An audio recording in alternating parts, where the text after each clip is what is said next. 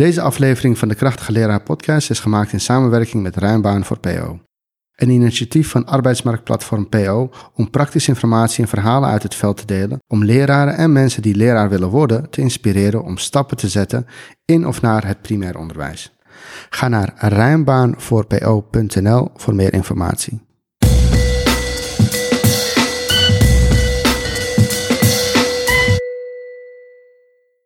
Welkom bij de Krachtige Leraar Podcast, de podcast die leraren helpt hun superkrachten te ontwikkelen. Ik ben meester Mohamed En ik ben Josena. en vandaag hebben wij Jesse Drijfhout geïnterviewd. In samenwerking met Ruimbaan voor PO hebben wij een serie afleveringen opgenomen met verschillende leerkrachten of leerkrachten in opleiding. Eh, en zij doen hun verhaal over het basisonderwijs.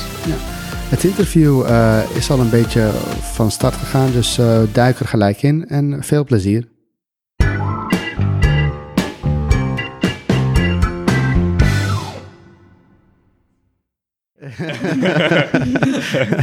ja, ik ben Jesse en ik ben dus net, eh, echt net afgestudeerd aan de Universitaire Pabo van Amsterdam via de IPABO en de VU. En ik ehm, werk nu, geef nu les op een school in Enkhuizen in eh, ja, West-Friesland. En daar eh, geef ik nu les aan een groep 6 en volgend jaar mag ik daar ook blijven. Dus daar ben ik ook wel heel blij mee. Wat goed. ja, Ja. Gefeliciteerd. Dankjewel. Wanneer kwam je erachter dat je leerkracht wilde worden op een basisschool? Eh, nou ja, ik wist, al wel vrij zeker vanaf dat ik in denk ik groep 7 of 8 of zo, zodat ik in ieder geval les wilde geven, maar waar of hoe of wat, geen idee. Ik dacht eerst altijd dat ik sportleraar wilde worden, via de ALO dan. En toen vanaf de vierde of zo dacht ik, nou, ik weet eigenlijk niet of ik dat wel zo leuk vind om alleen sportles te geven. En toen dacht ik, nou misschien moet ik dan maar eens verder gaan kijken. En toen en bij leraaropleiding voor voortgezet geweest en bij de PABO en toch de PABO gekozen. Wa- welk vak ging je kijken voor het VO? Eh, nou, ik ging eigenlijk kijken voor een. Toen was er nog een combinatie tussen VO en PO. Toen, die was dan in Alkmaar of in Amsterdam. En dan had ik gekeken voor of aardrijkskunde of geschiedenis. Dat vond ik heel leuk. Maar ja, toen stopte die opleiding omdat er te weinig mensen waren. En toen dacht Oh. ik, oeh, en nu? Dus toen ging ik maar eh, verder kijken naar de universitaire PABO. En waarom heb je voor de universitaire PABO gekozen en niet voor de normale PABO? Nou ja, wat ik toch van het VWO kwam en toch dacht, ja, als ik alleen HBO ga doen, ik denk dat ik me dan op een gegeven moment best wel ga vervelen. Dus ik wilde wel gewoon wat extra uitdaging. Dus ik dacht, nou ja, waarom zou ik dat niet doen? Ik ga het gewoon proberen, kijken of het lukt. En eh, Ja, het precies. is toch gelukt. Nice. Eh, misschien even een vraagje over eh, punten waarop je echt dacht van dit wordt het basisonderwijs. Ehm, nou ja, ik, omdat ik toch dacht uiteindelijk van... ik denk dat je wel het beste een band met die leerlingen kunt opbouwen... het best het meeste voor ze kan betekenen in het basisonderwijs, zeg maar. Meer, ik denk dat het voortgezet onderwijs meer gericht is op echt het lesgeven van het vak... en dat basisonderwijs ook veel meer gericht is nog op, ja, op sociaal-emotioneel eh, vorming. Dat vond ik wel het leukst. En in hoeverre kwamen jouw verwachtingen eh, van het basisonderwijs overeen met de praktijk? Ja, eigenlijk best wel. Ja, mijn moeder is ook juf, dus ik weet al een beetje Wow. van... eh, Dus wel een realistisch alles wat, beeld omheen, ja, wat er omheen gebeurt, Ja. dat weet ik ook al. Dus het is niet zo dat ik dacht, oh, dus alleen maar lesgeven... en dan om kwart over drie trek je de deur dicht en dan ga je naar huis. Dus ik wist ook wel dat er al veel meer omheen zat. Mhm. Dus ja, wat dat betreft voldoet het wel goed aan de verwachtingen. Ik had wel iets meer verwacht nog... Ja, het is nog, toch nog veel, nog veel meer op sociaal-emotioneel gericht... dan alleen maar op het lesgeven. Mhm. Dus er komt nog veel meer omheen bij kijken qua groepsvorming... en dat soort dingen in de klasse dan, dan dat ik van tevoren had verwacht. Maar verder komt het wel aardig overeen. Want ja, ik denk toch omdat mijn moeder ook juf is... dan weet je al, nou ja, die komt ook wel eens pas om zes uur thuis of half zes... dan weet je, oh ja, er zit nog wel veel meer aan vast dan alleen maar het lesgeven. Ja, precies. Ehm, wat is het verschil tussen de PABO en de universitaire PABO? Ehm, nou de PABO is natuurlijk, eh, dat is een hbo-opleiding van vier jaar... waarin je vooral, denk ik, heel erg praktisch gericht bezig bent. Eh, dus heel erg gericht op de praktijk. En het verschil met de universitaire PABO is dat je daarnaast, dus naast de PABO... doe je nog of pedagogische wetenschappen... en in andere steden kan je volgens mij ook onderwijskunde. Kijk even zeen halen. Ja. dus dan kan je nog wat anders kiezen. Maar ik heb dan pedagogische wetenschappen. Daarnaast dus doe je in principe twee dagen pedagogische wetenschappen. Dat is een universitaire bachelor. En je doet eh, drie dagen PABO, waarvan dan één dag stage en later twee dagen of drie dagen. Dus je hebt gewoon wat meer theoretische verdieping dan bij de, de, nou, gewone PABO, dan bij de reguliere PABO. En eh, merk je dus dat je eh, de theorie dan ook gewoon gelijk in de praktijk kan toepassen? Eh, ja, dat sowieso. Ik denk wel dat je veel meer achtergrond hebt dan, dan als je de reguliere PABO doet. Ik denk, je hebt veel meer kennis. De statistische dingen en de, van methodologie en metodiagnostiek, ja, dat zie je niet heel erg terug in de praktijk. Maar vooral de inhoudelijke vak op de VU, dat zie je wel echt heel erg terug in de praktijk. Met name gericht op nou, leesproblemen, leerproblemen, ook gedragsproblematiek. En hoe, hoe kan je nou onderwijs anders vormgeven, meer op onderzoekend leren. Dat krijg je daar denk ik wel veel meer dan op reguliere pauw. Of in ieder geval in een veel sneller tempo, waardoor je dus in vier jaar veel meer erin kan krijgen. Ja, en ervaar je dat, of ervoer je dat als, uh, als zwaar?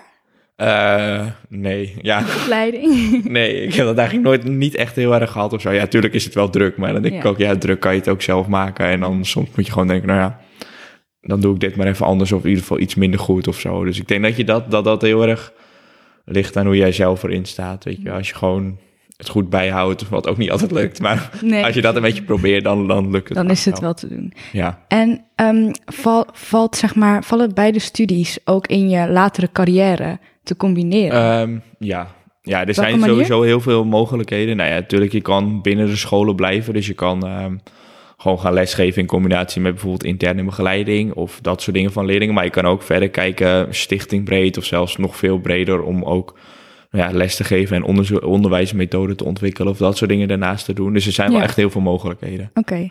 Dus dat is, wel, dat is wel heel leuk, denk ik. Dat je al meerdere kanten op kan dan alleen voor de klas. Precies. Oké. En als iemand twijfelt om leerkracht te worden, wat zou je diegene aanraden om te doen? Gewoon doen. Nee. maar als je, als je twijfelt, dan zou ik uh, zeker even sowieso bij de Pabo gaan kijken. En misschien wel meerdere keren meelopen. Maar ook vooral ga eens gewoon op een basisschool kijken. Misschien terug naar je oude basisschool of ga ergens anders heen. Vraag gewoon of je een paar dagen dan mee mag lopen. Zodat je gewoon een goed beeld krijgt van nou ja, hoe het er nou uitziet. Mm en dan wil je denk ik gewoon niet meer terug. Ja. En op welk vlak heb jij je het meest ontwikkeld tijdens je studie, denk je? Um, ja, dat is denk ik ook weer echt wel die tweedeling en heel veel meer theoretische kennis opgedaan dan van tevoren. En dat komt dan vooral vanuit de VU bij mij. En meest denk ik toch wel gewoon in het lesgeven. Door gewoon heel veel te doen. Mhm. Heel veel gewoon zelf voor de klas te gaan staan en gewoon ja, maar tegen dingen aanlopen. En ik denk dat je daar dan wel het meeste van leren. Ook wel daar ja, het meest in groei. Ja, om gewoon veel zelfverzekerder en veel rustiger voor de klas te staan. Als je dat dan, dat krijg ik ook wel te horen van, nou, je staat er gewoon heel rustig nu. En weet je wel, je weet precies wat je wil. En dat, dat komt denk ik in die vier jaar stage wel. Wat is het hoogtepunt van je werkdag? Um, nou, dat is toch wel als iemand, als je dan iets aan het uitleggen bent en eerst denk je van, nou, ze weten het nog niet helemaal. En als dan later toch iemand naar je komt, nou meester, ik snap het nu toch, weet je wel. Je hebt het goed, ik snap nu gewoon wat ik moet doen. Ik heb, dan weet ik gewoon, nou, heb ik goed uitgelegd. En dat vind ik wel de mooie dingen. Ja dat, iemand, uh, dat je iemand iets hebt bijgebracht. Ja, dat ik iemand iets heb kunnen leren. En dan hoeft niet inderdaad niet altijd per se over rekenen of taal te gaan, maar ook andere dingen. Maar inderdaad dat je gewoon het gevoel hebt, nou, ik heb wel echt heel veel dingen kunnen leren aan iemand vandaag. Ja, mooi. En hoe ziet jouw dag er ongeveer uit als je les geeft? Ja, Want nou, je moet natuurlijk meestal, lesgeven, uh, ja. maar wat nog meer? ja, ik ben er meestal rond kwart voor acht ongeveer al. Nou, dan denk je, oh, dat is vroeg. Maar dan ga je dan even dingen klaarzetten. Ik zorg dat het bord klaar staat, dat, dat, uh, dat het programma er hangt. Dat, we hebben dan heel veel Chromebooks op school, dat, wat ook heel fijn is. Dat die allemaal in de klas zijn. Dus dan ben je met de voorbereidingen bezig. En dan drinken we nog even wat samen. En dan uh, gaan we beginnen. Nou, dan open je dag. En dan, uh, nou, dan ben je bezig met lesgeven, met heel veel... Kijken, nou, waar moet ik extra instructie geven? Wie kan ik extra helpen? Wie gaat er al heel goed? En dan gaan we even lekker naar buiten. En dan daarna doe je dat nog maar weer een paar keer. Nou, tussen de middag ben je vooral bezig met uh, weer klaarzetten voor de middag. dus ga maar kijken, naar wat heb ik allemaal nodig? Want middag zijn vaak toch de creatief, creatievere vakken. Dus dan heb je vaak ook meer spullen nodig. Nou, dat allemaal even verzamelen. En als ik dan nog tijd over heb, vaak nog even naar toetsen naar kijken of invoeren. Of toch even kijken naar, uh, nou ja, naar de lessen voor de volgende dag. En smiddags ziet er eigenlijk, uh, ja, dat vinden ze altijd het leukste. Dan gaan we mooi tekenen of, of met creatieve dingen aan de gang. En dat vinden ze toch leuk. Weektaak vinden ze heel leuk om te doen. Ja. En na schooltijd, nou, dan ben je vooral bezig met toetsen naar kijken en gewone dingen nakijken. En kijken van, nou, waar moet ik dus extra uitleg geven? Waar gaat het niet zo goed? Waar gaat het wel heel goed? Wat kunnen we misschien wat sneller doen de volgende keer? En dan uh, even klaarleggen voor de volgende dag en dan uh, zit het er alweer op. Dan is het alweer vijf uur of zo. En lessen voorbereiden, dat hoeft Ja, dat doe je. Ik, ja. ik kijk vaak gewoon even wat ze moeten doen. En ja, je weet eigenlijk Dat wel gaat wat. wel Ja. En soms eh, dan hebben we wel met aardrijkskunde of geschiedenis een heel thema. Maar dat hebben we dan al. Dat bereiden we dan bijvoorbeeld op de woensdagmiddag even voor. En Mhm. dan eh, weten we precies wat we gaan doen. Ja, oké. Drukke Dus- dag, maar ja, het zijn leuk. leuke, leuke dagen. gevarieerd. Ja, dat Ja. zeker. Dus niet altijd, het is nooit hetzelfde. Het is Nee. altijd lekker anders. Ja. Oké.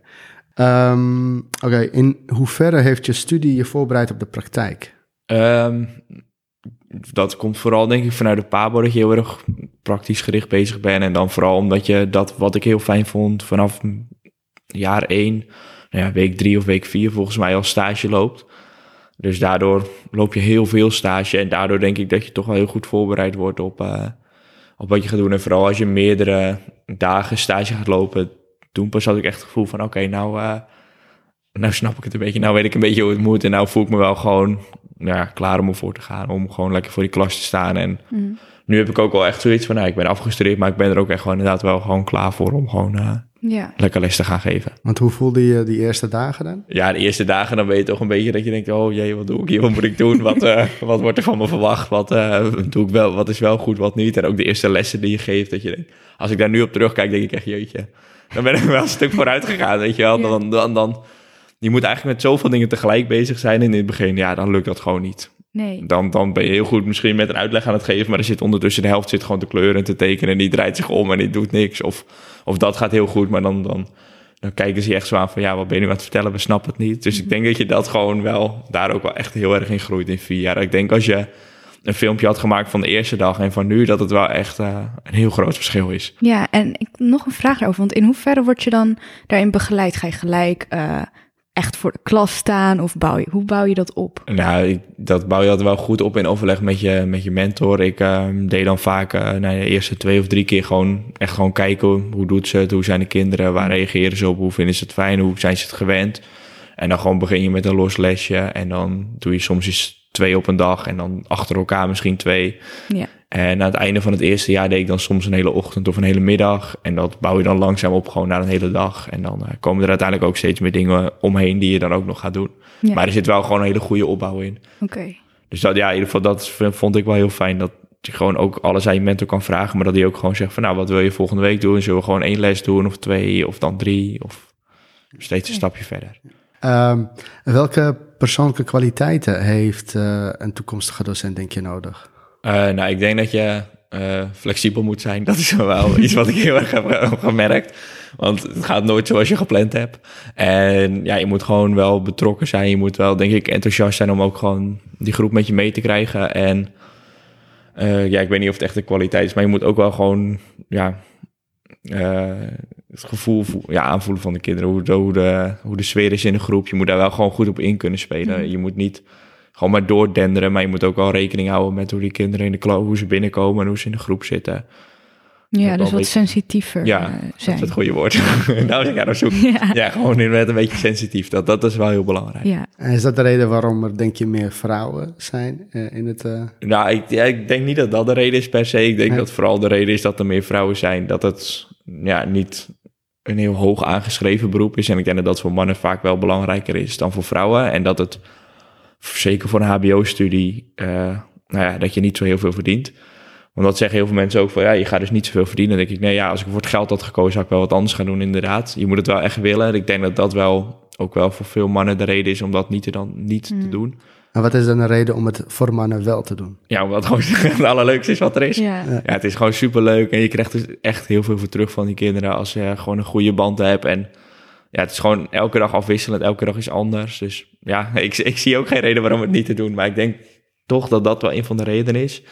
En ja, toch de kleuterstage die er natuurlijk was. Ik denk dat dat ook wel echt echt wel een drempel is voor heel veel uh, jongens. Dat ze denken, oh, ja, snap ik wel. Nou moet ik daar... Uh, heel verzorgend. Ja, heel verzorgend bezig zijn. Ja. Ik denk dat ze daar wel op zich nu op de Pabo wel goede ontwikkelingen mee maken. Door gewoon dat mm -hmm. in plaats van een heel jaar, gewoon nu een half jaar te doen. En als je, als je echt... Nou, en je moet, het, je moet het ook gewoon wel een keer gedaan hebben, denk ik. Maar uh, ik denk wel dat een jaar wel echt een drempel was voor heel veel jongens om te kiezen voor de Pabo. Mm. En er zijn ook wel steeds meer mogelijkheden. Want je kan nu ook kiezen voor de sportklasse, bijvoorbeeld voor de PABO. En dat is dan op de IPABO. En dan kan je gelijk ook een sportbevoegdheid halen. Ik denk dat dat ook wel heel erg goed is om wat meer jongens te trekken naar de PABO. Ja. Dus, uh, dus ik denk wel, dat er zijn, ja, er zijn genoeg mogelijkheden. Dus ja. ja, je moet het gewoon doen. Ja. Um, die eerste vraag, hè? wanneer kwam je erachter dat je leerkracht wilde worden op een basisschool? Als ik er even aan, aan terugdenk, ik heb nog niet echt het gevoel alsof ik een antwoord heb gekregen. uh, als je snapt wat ik bedoel. Uh, zo van, uh, ja, opeens wist je het gewoon. Of opeens koos je ervan. Maar er moet toch wel een bepaald, een bepaald ding zijn gebeurd. Of iets zijn Snap je wat ik bedoel? Dus ja, ik snap wat je bedoelt, Ja, maar ja. ik vind het wel lastig inderdaad omdat van nou, dit is het nou geweest. Maar je hebt het misschien vanuit huis meegekregen.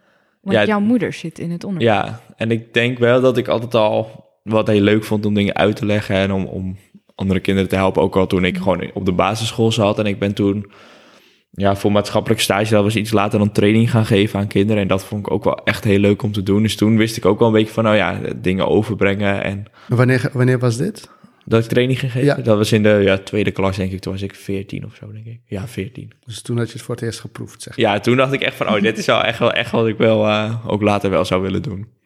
Dus ik denk dat dat het dan vooral is geweest. Ja. Als ik echt iets moet benoemen wat dan echt de Ja. trigger is geweest, dan is dat het wel geweest, denk ik. Oké, oké, ja, ja. Nee, ik wil je niet... eh, nee, maar het is gewoon lastig om uit te leggen. Ik Nee, weet dat zeker. ja, ja. Soms gaat het ook gewoon geleidelijk. Ja, Toch? Ja. ja, het is niet dat ik van de ene op de andere dag wakker ben dat ik dacht, oh, nou, dit ga ik, wel- dit ga ik doen. Dat ook weer niet. Ja, meestal zit het, is het een proces en Ja. duurt het heel erg lang. Ja.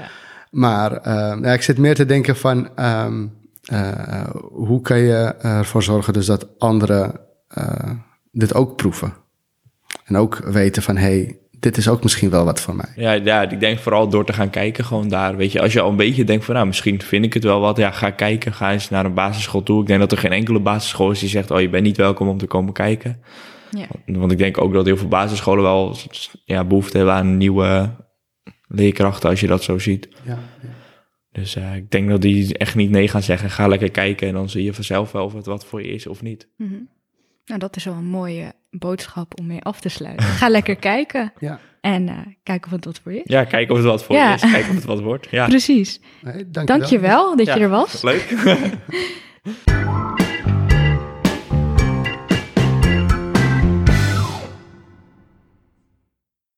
Welkom, terug. Nice. Eh, Ja, eh, nou, het eh, interview met Jesse eh, zat erop. Ja.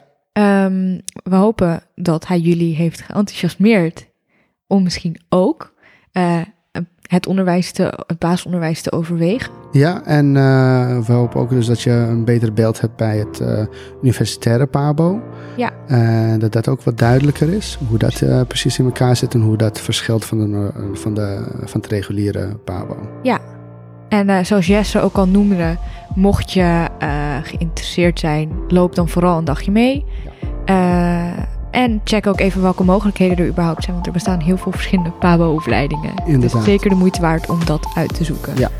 Ehm, ga voor meer informatie naar ruimbaanvoorpo.nl. Ja. Voor meer informatie, check de show notes voor links. Eh, en eh, ja, tot eh, de volgende aflevering in deze serie. Yes, tot de volgende keer. Doeg! Doeg!